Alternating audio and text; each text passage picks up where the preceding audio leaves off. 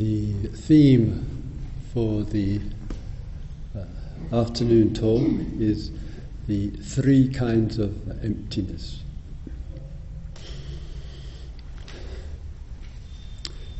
Firstly, just with regard to uh, the general uh, body of the teachings known as the Dharma uh, of, of the Buddha.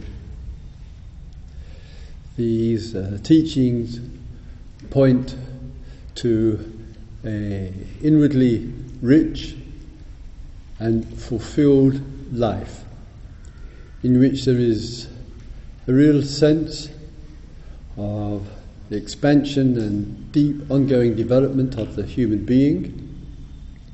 There is in the diversity of life an expansion of the heart, consciousness, uh, variety and range of uh, experiences, spiritual uh, as well as uh, secular. And in the exploration, no stone is left unturned. So there is an endorsement and a real encouragement in life to really investigate, inquire, meditate, and reflect upon all the issues of uh, life. And sometimes that is obviously in the field of the known, and sometimes it is an invitation and encouragement to step out of our confined and rather limited world that we think is the world and step from that um, into the unknown, into, so to speak, uh, other worlds, other worlds of experiences, other worlds of consciousness, other worlds of locations, and uh, the whole uh, initiative. And all of that is part of a, liberating, um, awakening uh, teaching, which hopefully is of real and authentic interest to uh, uh, each and every one of us, as well as, of course, many, many others near and far afield. It is not an easy uh, process. There are many challenges to our constructions, to our clinging, to our views and holding on to uh, this, that, and the other, as well as all the, the problematic states of mind which keep us very uh, limited and living in the spell of all of that.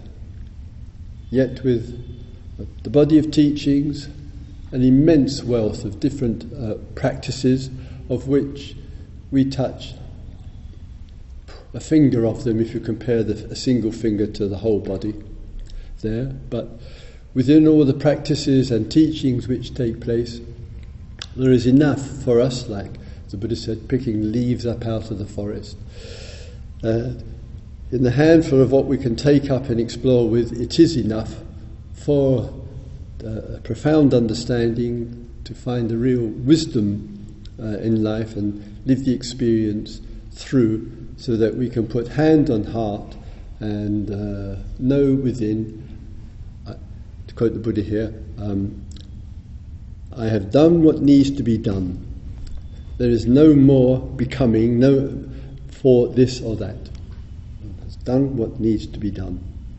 And it's a remarkable uh, inquiry. With the past for a moment or two with you. And again, just to mirror and reflect a little bit with the diversity of what is offered. Some of you will have heard from time to time in retreats elsewhere with myself, uh, uh, with your readings, the word emptiness. It is one of those uh, words which generates sometimes some real curiosity and interest. It can generate some confusion. It can sound like a life, life negating view uh, about things, and, and all of that can easily feed the misunderstanding. It also can be seen by some as an indispensable, unshakable aspect or feature of the Buddha's uh, Dharma. Actually, it isn't the case. The case is, the actuality is that perhaps in around 10,000 discourses of the Buddha, ranging from a few lines to uh, several pages, which is the, the, the body which, in fact, all the traditions, some way or other, in various ways, relate to, that in this vast body of teachings, the word emptiness, I haven't done a precise count, I would say probably 20 or 30 or 40 times uh, there. So it is one area and it gained its interest um, um, much later through the Buddhist monk sage Nagarjuna of the second uh, century. This is a quick and short history lesson here, hanging. And in the second century, he took this word, uh, emptiness, there, and he explored the profound depth of its significance. And in that exploration, it left human beings, if it's understood deeply enough, not only liberated and free, but recognizing the foolishness of holding and clinging to views and opinions, to standpoints, to rigid um, uh, ideas, to uh, dogma, and much, much more. And this teaching, in which is a kind of commentary on the word uh, emptiness, really resonated with the monks and nuns at the, at the time and the outcome of that, it took in the tradition and still continues, reflected today, of course, uh, in terms of a deep resonance. What is emptiness? What is meant by this? And that I'd like to, if I may, uh, give a little time to some exploration with you uh, this afternoon. So perhaps in the kind of uh, time honoured way here to actually uh, endeavour to state a little bit what it is not, because I want to clear up, if I can, some misperceptions. What I uh, mean by that is sometimes people hear the word empty, and out of that comes a kind of negative, unsatisfactory feeling inside. They say, oh, the Buddha or the Buddhist, they say, oh, life is uh, uh, empty, it doesn't really have any purpose or, or meaning. I know the experience of feeling empty inside of myself, and uh, what's the point? And life is suffering, and therefore it's, uh, it, uh, it's empty. And so the Buddha thought this was the truth of things, it was the reality of things, and therefore the outcome um, is this uh, philosophy or ideology of, uh, of, of the emptiness of everything. What's the point? Yes, the emptiness of everything. There is not a single word, single statement, single construct in the teachings which get anywhere near such a distorted, perverted, corrupted perception of emptiness as meant with the Buddha's teachings. There is not a flavour of that any, uh, uh, anywhere, and I have a, a, little authority of 50 years of exploring these texts and have various friends with the Pali who I can write to and say, please tell me word by word what this means.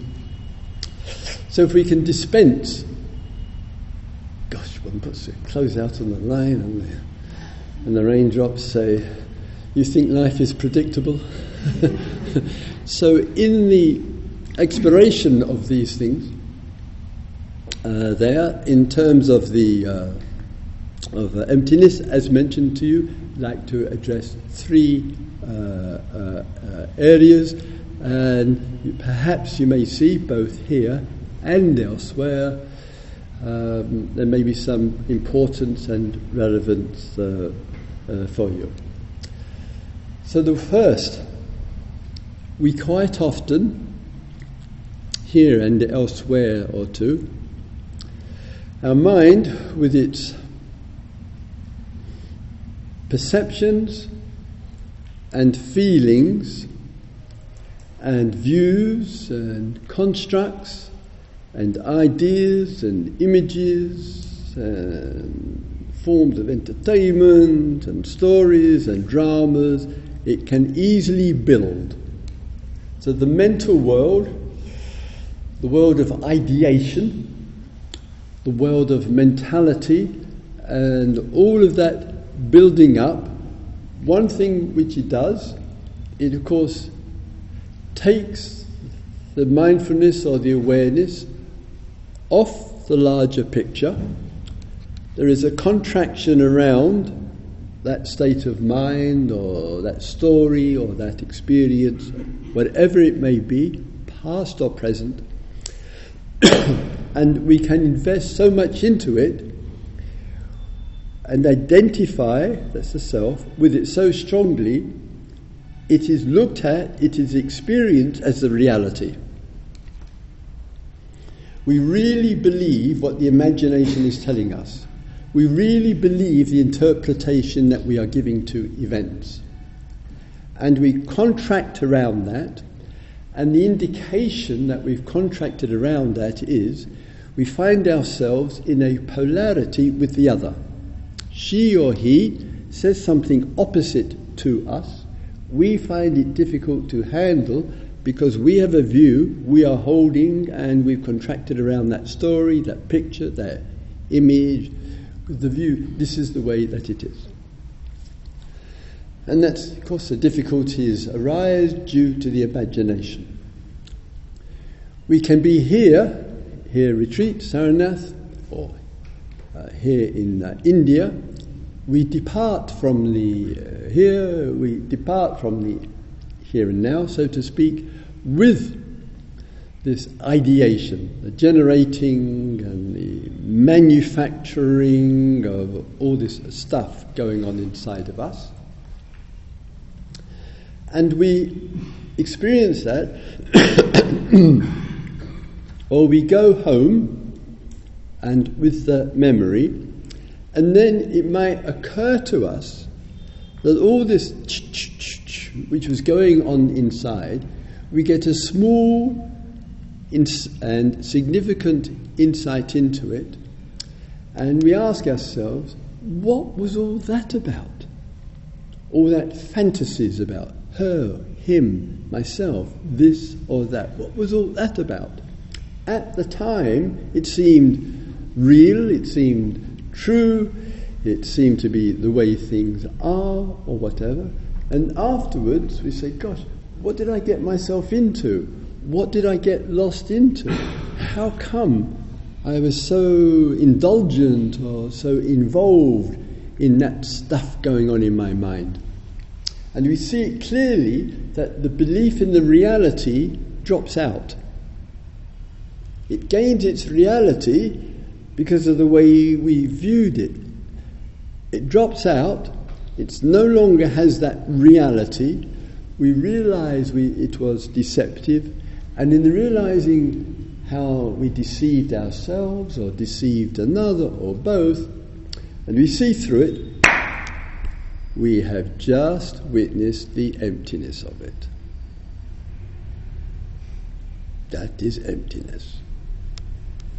It is the capacity, one expression of it, it is the capacity in, in life to see the false so well and clearly that the construct of the false or the deceptive uh, there starts losing its grip.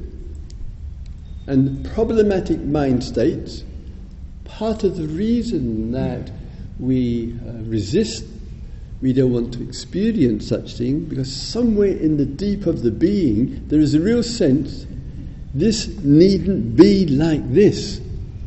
There's something in the deep says, I don't have to live with this, whatever that difficult, troublesome, or painful mind state. It can be uprooted, it can be dissolved. There is the potential to see through it, to see the emptiness of it.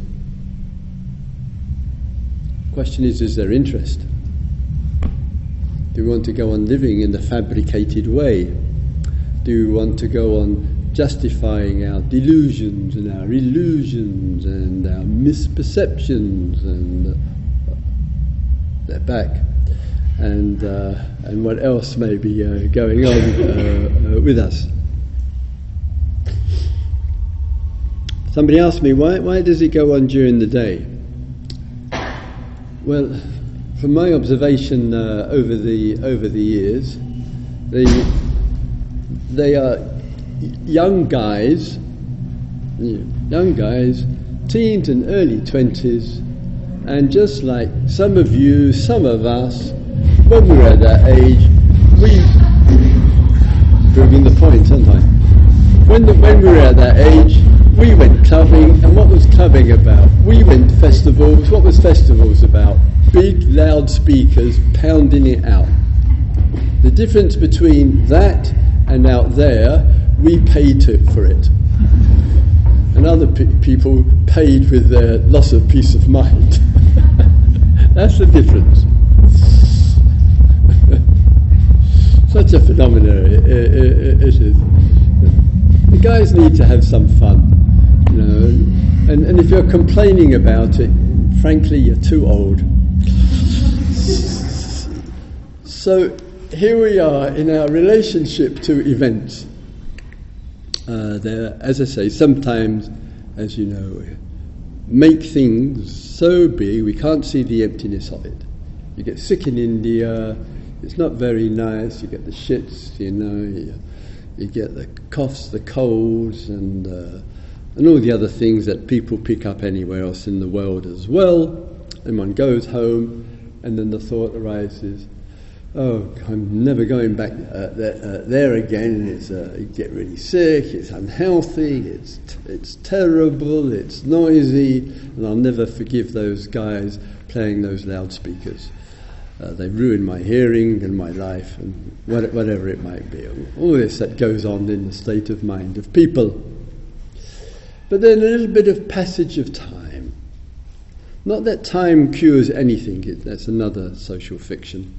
But just in the passage, and with some reflection, one begins to see around those days that you spent coughing and farting and, and complaining in some dust ridden, mosquito infected little uh, room in some backwater of Varanasi. Uh, uh, uh, there. And one starts to look, oh, actually, actually, outside of all of that, wow, what's the, what's the one liner? Incredible India. That's a, a, wow. And then, oh, yes, there's more, more to India than my nose, throat, upset stomach, and shitting. Wow, it's a great liberation to expand the awareness of life. Okay. So, I say, sometimes we build things up we identify strongly with it and it tends to obscure what's outside of it, even obscures what's going deeply uh, uh, uh, into it. And therefore, when that change comes, when that shift comes for us, there, just see the emptiness of one narrow, restricted, small point of view. We can know in this um, seeing the emptiness of the fabrications of the mind uh, uh, here, as I mentioned, sometimes just by the, the contractions which uh, takes place. And the aspect of that, important aspect of that, is that the self, the I and the my, with the impact of the old, really feeds into this. The history, our history, feeds into it, lands on it. It doesn't create it. The self has no power to create anything. But the self, with it, what's stuck to it, gets involved. Nagarjuna, uh, bless him, he looked into all, all of this and in the explanation of all of this said to unpack, to dis, disempower, we might say, to dissolve, to see through, whatever, said, it is not that there are. it is not that there are multiple conditions. There we have to go through all the conditions. Uh, he was bold enough to say that there are only four. There are only four conditions which arise, which, so to speak, land on something and solidify it and make a problem out of it. Just four, and he makes it even clearer. Four, not five, he says, just in case you're not very good at counting. Uh, there. Having said that, I'm going to try and remember them. All right, sorry about that. Okay, so one, one of them to look at oh, is the primary intention, the primary intention that can contribute to suffering. One's got to catch that early. Simple, you, whatever. What are you doing? Um, uh, oh, I can give it. I, I, I, um, I have a, a bike, uh, a push bike, and I was helping my friend in her uh, vegetable allotment uh, there, and she asked me if I'd bring some garden shears to cut the grass. This is just outside of Totnes, and I put them in the pannier there, in the, those bags there, in the back. So I'm cycling fairly uh, uh, fast downhill there, and went over a bump, another of the unpredictables. Well, not in England, but anyway, um, went over the bump, and the garden shears let, jumped straight out of the pannier bag up in the air and landed, and inshallah, the shears, when they landed, hit the ground and turned to the left rather than to the right. If they had turned to the right, they would have gone straight in the wheel, in the spokes, and they would have gone on a very brief, painful flying holiday. Uh, uh, as I say, inshallah, uh, there. One simple condition unmindfully taking things for granted, put the shears and the loose in the pannier bag and left them in there, not imagining, boom, one bump, and they could leap out, land on the ground, and Uh, etc. So sometimes, in the condition for suffering, there, we need just to look back. Is there not, to, not using the word cause now, is there a primary condition for the arising of this? What is that primary condition? And that applies to greed, blame, confusion, fears, anxiety. Check if there is a primary condition. If there is. Is one going to change this primary condition? If one has learned something, one just takes care, mindfulness, comes to the past, oh gosh, next time I'm riding the bike, not going to put the shears in like that. Maybe I'll just walk the bike home and carry the shears or something else. The garden scissors, that's the reference. Um, a second supportive condition here, this applying to suffering with all without exception. It does not come out of the blue. It's not in uh, the hand of God dispensing punishment. What are the other things? Uh, go on. Uh, we'll come to that in a moment. Eh? Act of nature. Uh, act of nature and a few others, yeah, exactly. So there are causes and conditions. So a human being wishing to understand why this experience is taking place will ask, hopefully herself or himself, what was going on which I did not see clearly enough, which led to this. So one isn't looking for a primary condition, but just looking at some of the conditions which I didn't notice, or I may have noticed, but I actually didn't do anything about. And the outcome of that, whoa, I'm in the soup, I'm in the difficulty, I'm having a hard time because I haven't noticed. And if it doesn't change, the karma, that means the activity of it in this case, will probably in some way or other repeat itself. It will happen again. It might seem a little different from the way it was before, it probably would be environmentally, how one feels, but it's the same sequence of it.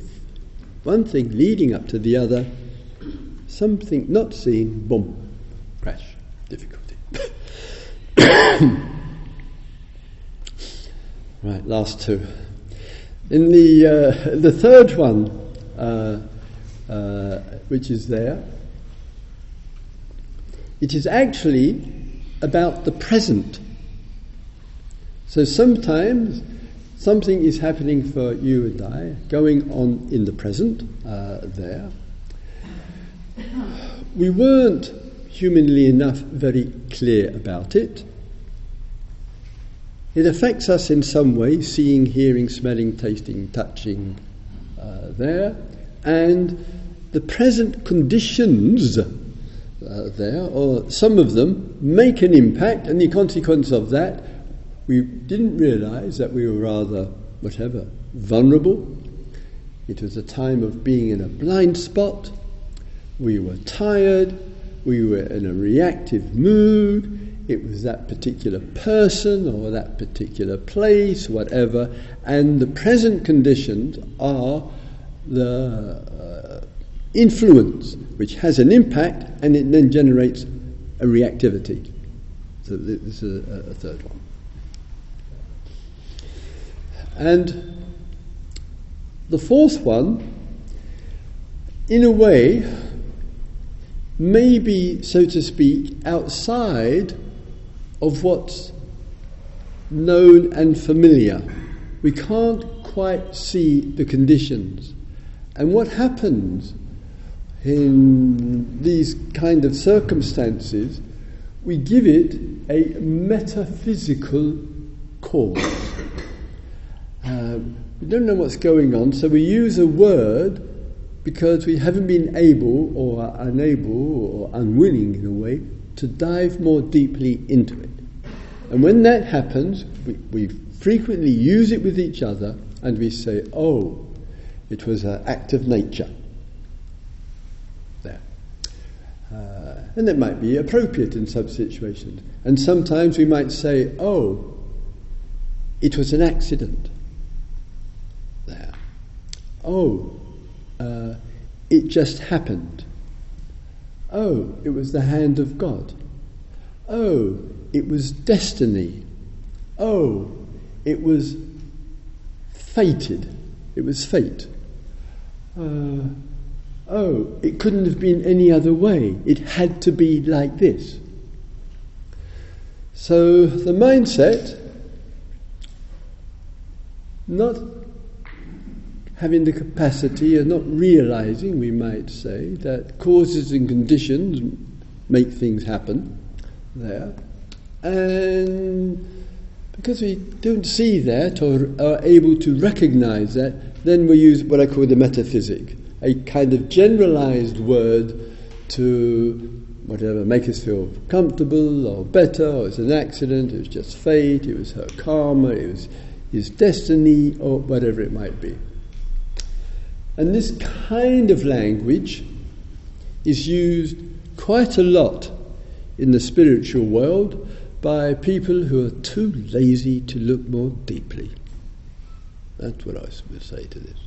It's always the inquiry is to look more deeply at things, not just blindly accept the quite often, which we often do, the kind of superficial one liner to make each other feel comfortable. It's just an accident. These things happen.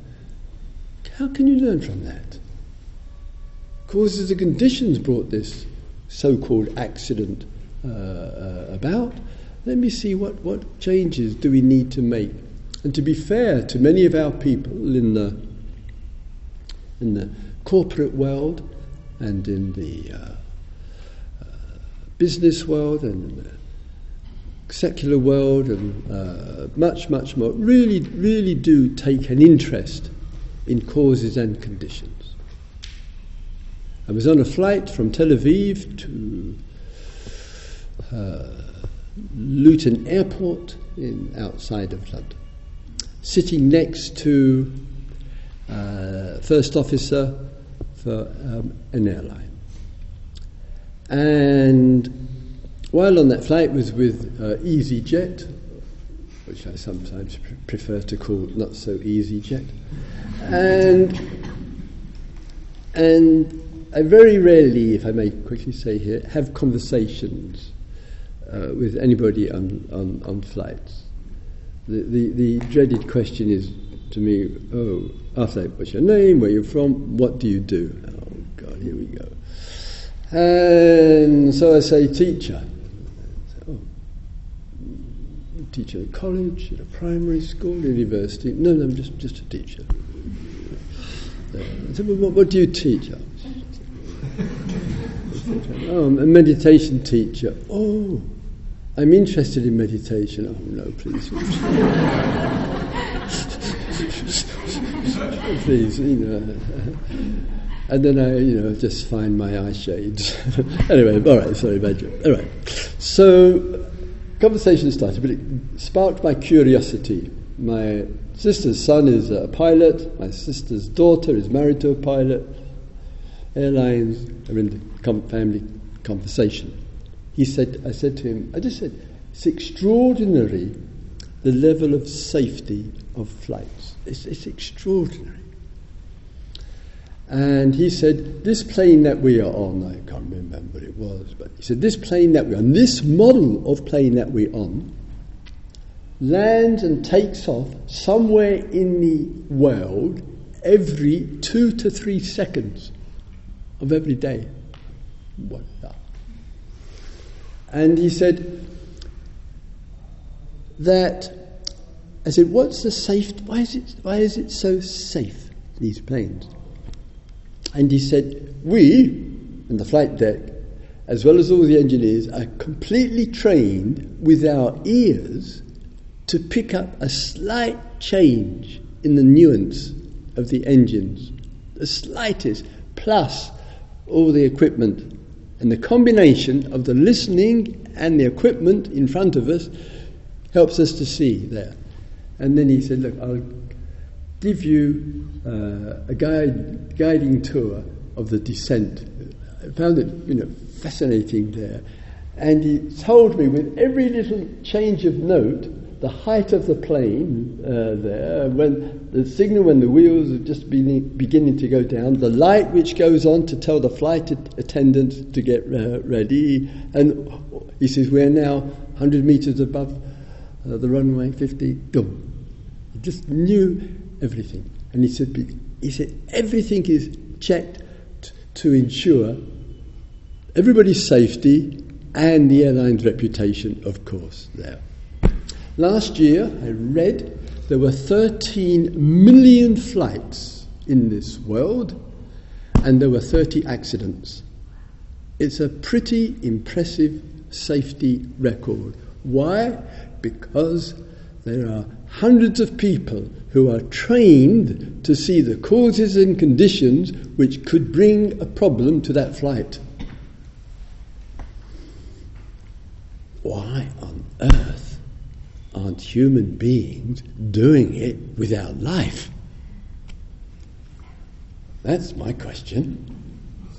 Why are we so neglectful when we've got these highly skilled people doing extraordinary things to ensure our safety and doing it would have the same interest as you and I do here. Why aren't our children trained? Why aren't our families and communities all looking at suffering, working together to ensure the uh, ending of suffering by looking at the causes and conditions and see what can be changed?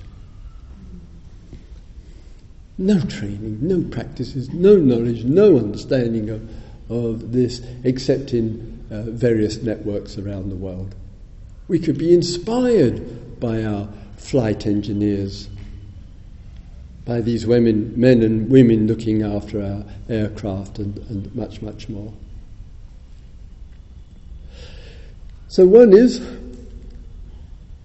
primary intention as a condition. What led up to this, which I didn't see, secondly, the surrounding environmental factors which contribute uh, there, and those things which we don't kind of pick up on, but we could look a little bit more deeply into to uh, uh, no, uh, know rather than take just the one line response to these things. And when an issue manufacturing of the mind, the mind states, the story, the egotism, and all of that is seen through, in Dharma language, it's called seeing the emptiness of it, seeing the deceptiveness of it. And the knowing of emptiness, without exception, when it's known, it is also liberating. It's freeing us up from a confusion. And that's genuinely precious. oh my goodness, time is rolling, rolling by. With the second, I don't remember what the second one anyway, with the second one to uh, uh, mention, and this uh, seeing of emptiness, the same, a, a, different kind of language. It may may be supportive and uh, uh, helpful for you with your with your practice. And what I have uh, in mind there is the different forms of clinging, holding, and attachment in the Buddhist sense, not in the different use of psychology, I'll mention that in a moment, and to really recognize where in our life or what we hold on to, what it is about. And that holding on to might include an image or a picture or a story in some way or other about ourselves. And we really can hold on to that. There could be the repetition of the holding. I don't like myself. I am not good enough. My life is not going as I planned and I thought when I was uh, young. I feel weighed down by the circumstances. I'm really suffering over the separation or the loss there. I was really given a hard time in my childhood, and much, much more. So they are, so vulnerable to those kinds of uh, influences very easily that the self gives itself, so to speak, the idea this is who I am. The weight of that will contribute to feeling unhappy, more weight, quite depressed, very depressed, clinically depressed, the medication. And that sense of weighing down is obviously a contraction. It is not even de- not deliberately, but a holding on to a view. And the holding on, the identification, the grasping of the view solidifies the view. The grasping gives it substance.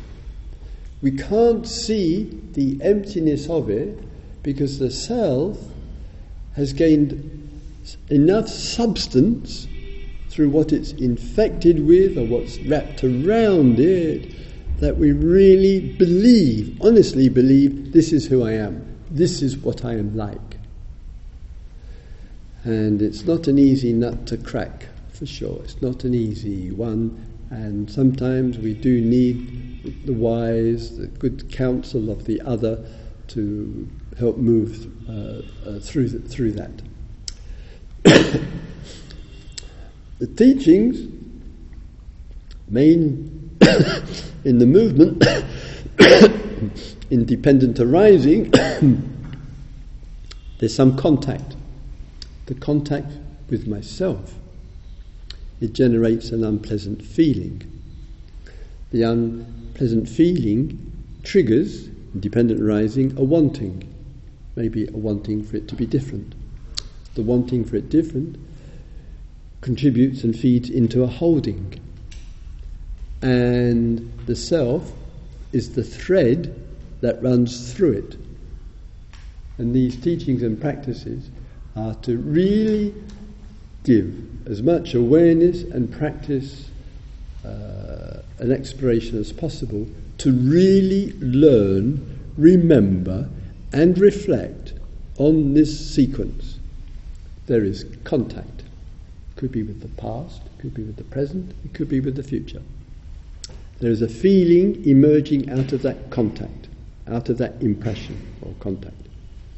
The feeling easily gives rise to some kind of wanting, whatever it might be, wanting it to be different, um, whatever. Wanting something to exist, wanting something not to exist, and that wanting generates the pressure which contributes to more holding, clinging, and identification with. Can we have in just enough mindfulness and awareness to really recognize this is a sequence which is taking place? I am not creating it. I uh, am not the manufacturer in that respect uh, of it. It's a process which has I or self running through uh, it and it's in the impression, it's in the feeling, it's in the desire, the wanting, and it's in the holding and the identification with. Can we have enough awareness to really be clear? This is what's going on. And see, what is another way to look at this sequence which makes one's life so difficult?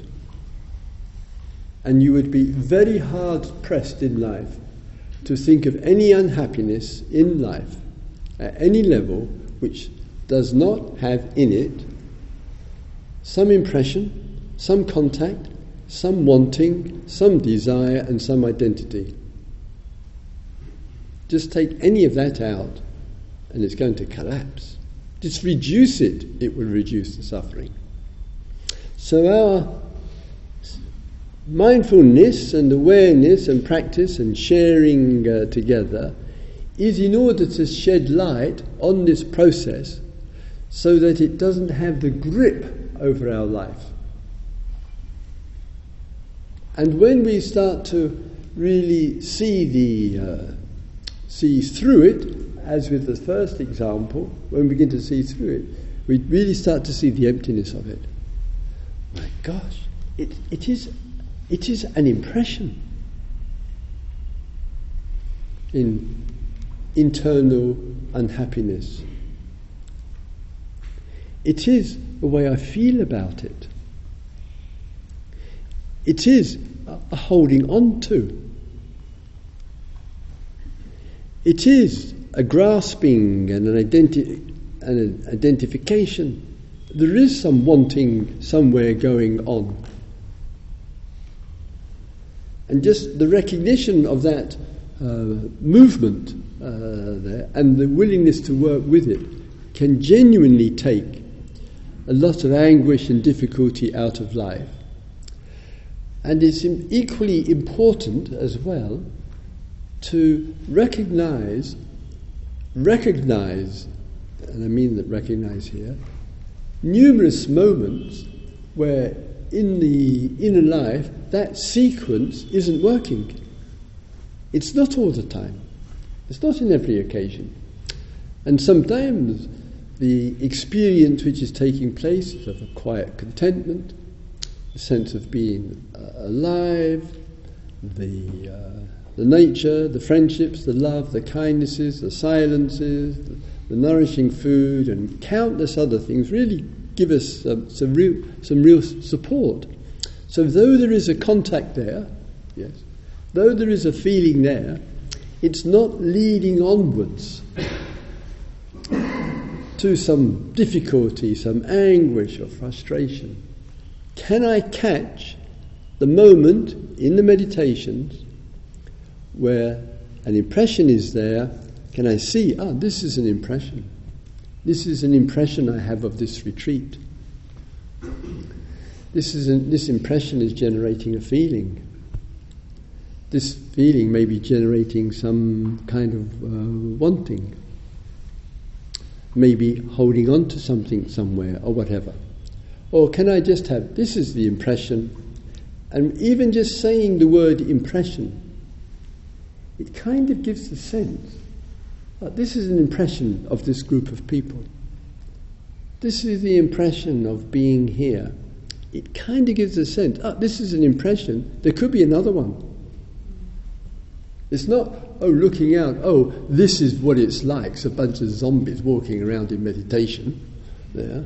Oh, this is what, it, what, it's, what it's like. It's the worst food I, I ever had since I went to McDonald's or, or whatever. It's just an impression.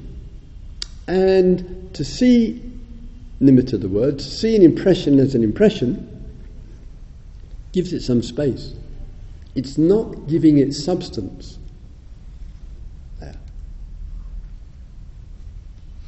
Uh, yesterday, with uh, the Chinese participant here, um, lots of questions um, out of the text, and we were touching upon this area of uh, of, uh, of impressions or signs or signals or whatever.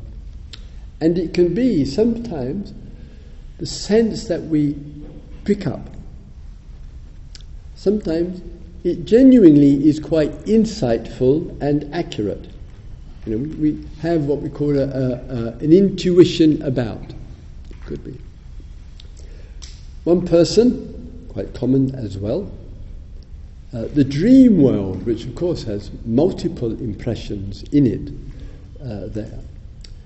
And in the field of the dynamic of the dreams, which sometimes are extraordinarily strong and colourful and vivid and dramatic, uh, which go on for the meditator, there, that in the emergence of all of that, in the presentation of the dream, there is a relationship called the witness, who is called the dreamer, who has the dream. And that's the bare duality. There's the dreamer, who is the witness of the dream, and we wake up and say, Oh, I had this dream. And one might remember the, uh, the dream there. But the event of the dream is the, la- is the expression of the inner life. And multiple nuances there. Personally, it's, it's, it's a view. I don't actually believe that all dreams are confined and contracted by the condition of our inner life. I actually don't think that. That I think, at least for myself, others may have a different view, that it's worthwhile to be open to the extraordinary subtlety of the vibrations and things which are going on, which also may be having a part to play in the dream life. Not just, oh, it's my unconscious coming up in the night. Maybe, but actually, uh, it's much more kind of saying it as a fact, as a view. It is, I regard it as much more than just this so called unconscious uh, arising. More importantly, though, is it can be, without going into a lot of analysis, in the image and the story and the pictures which are going on, it can provide, because it's an aspect of oneself, an insight which is extraordinarily helpful. Extraordinarily helpful. And we know the confirmation of the dream world, even though it's got no substance uh, to it there, that the insight can be the revelation which then finds itself applied into the daily life. Never to underestimate the power of what can move through us, which may not happen in the day, and we might ask ourselves, not intellectually, not rationally, what is this dream stating? And wait, what is it saying? What is the message of the dream? And if the dream repeats itself, then really worthwhile asking the question what is this showing? And sometimes our dream world, as Carl Jung and others, really can be a repository of um, much insight. So even though it's dream and there's no, as it were, substance less, nevertheless, from it can come much insight. So, one, the stories, the pictures, the images, the daydreams, the memories, the speculations about the future, sometimes things go on in life you think, gosh, such a story I made up. And one sees the emptiness of it. The emptiness is liberating. The second, this contact feeling world, we get caught up in that. We identify so much with that, with all the holding that goes on with it. And then sometimes we see that and it just kind of falls apart. We reflect, as I mentioned earlier to you, we reflect on primary intentions that may, might be there, no intentions might be there, um, various causes and conditions coming together, the environmental one coming together, and more besides. We take a real interest in this, as close an interest as our beloved aircraft engineers and others. Then the third and final in the third and final uh, uh, uh area, uh, with regard to this is in the field of experience. And what I mean, mean, mean by that is sometimes, as some of you have reported here and previous times, there can be a genuine expansion and opening up which is taking place. And in the expansion and opening up which is taking place, the world of things and materials get have less impact. It goes, as it were, quietly to, to rest. There. So there is a choiceless, we might say, expansive or open or receptive uh, awareness which at the time is not being kind of affected. It doesn't have a foothold on us. So the sights and sounds are just easily moving through. We're not grabbing or grasping onto uh, uh, any one of them in this experience. We're just receptive, open, and expansive. And the person could if they wish. Describe this, ah, I was abiding this, and in that I felt very um, spacious and open inside, in the being, the consciousness was open, and I really felt I was abiding in emptiness because nothing was bothering me. Thought would arise, it would come and pass, sights and sounds, all the things, quote unquote, of the world does not bother him. I must be abiding in emptiness uh, there. Nearly, but not quite. And what I uh, need to say there is that not so easy this. It is to see and understand the emptiness of an expansive, calm, clear, open, receptive state of mind. Even to see the emptiness of that. So rather than, though we abide there, the material world is very quiet and extremely precious. But if the thought arise, but the thought may well arise, of course, oh wow, this is extraordinary, of course, so open, expansive. Ah, now I understand what the Buddha meant by emptiness because nothing is bothering me, it's empty, and I'm just being uh, receptive. If I quietly stay with that and I draw a conclusion, a view, oh, this is it. Now I've got it. Now I've got it. It is not it. If we make an it out of it, it becomes something. If it becomes something, the only thing it will become is a problem. because one's held on to it.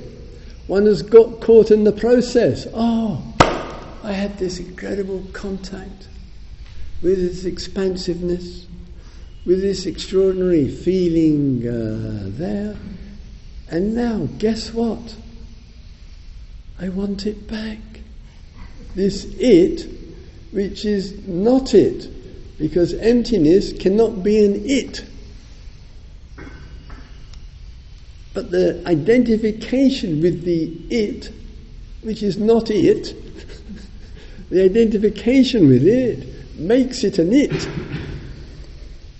And before the it is SH. you got it. Shit!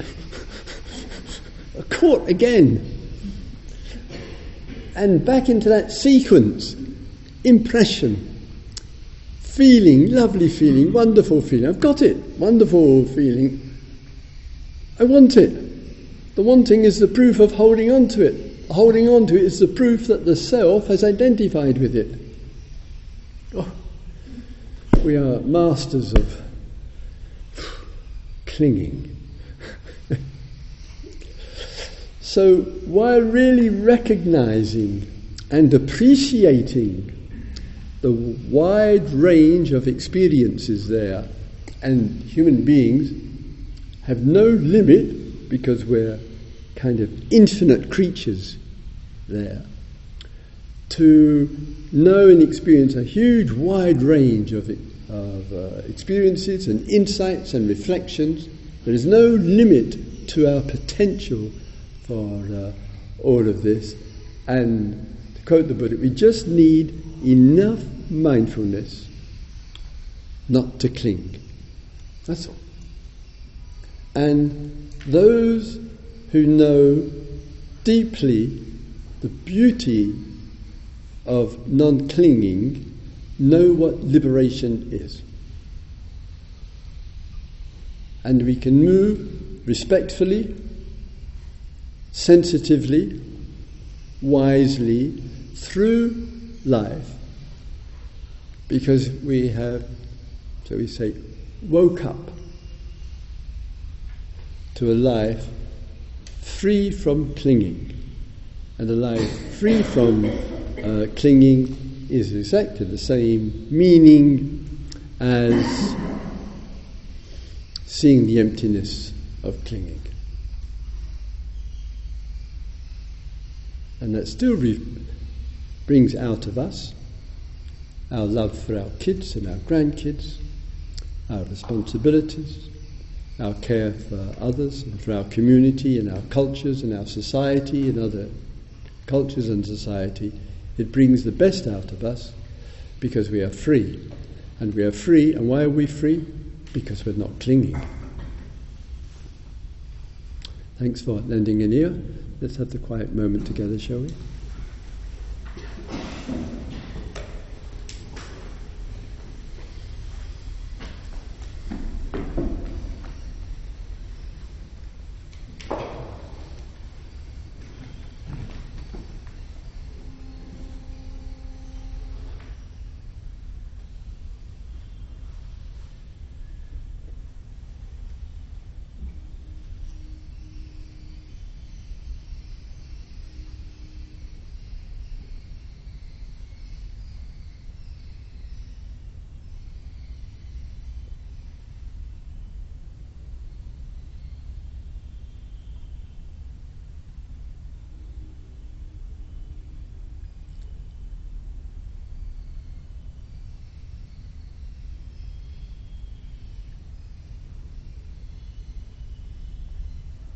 May all beings understand the significance of emptiness.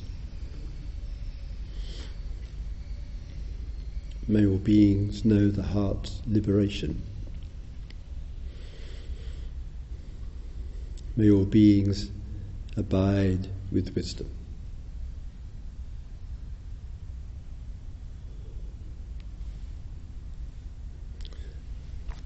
Thank you, each and everyone.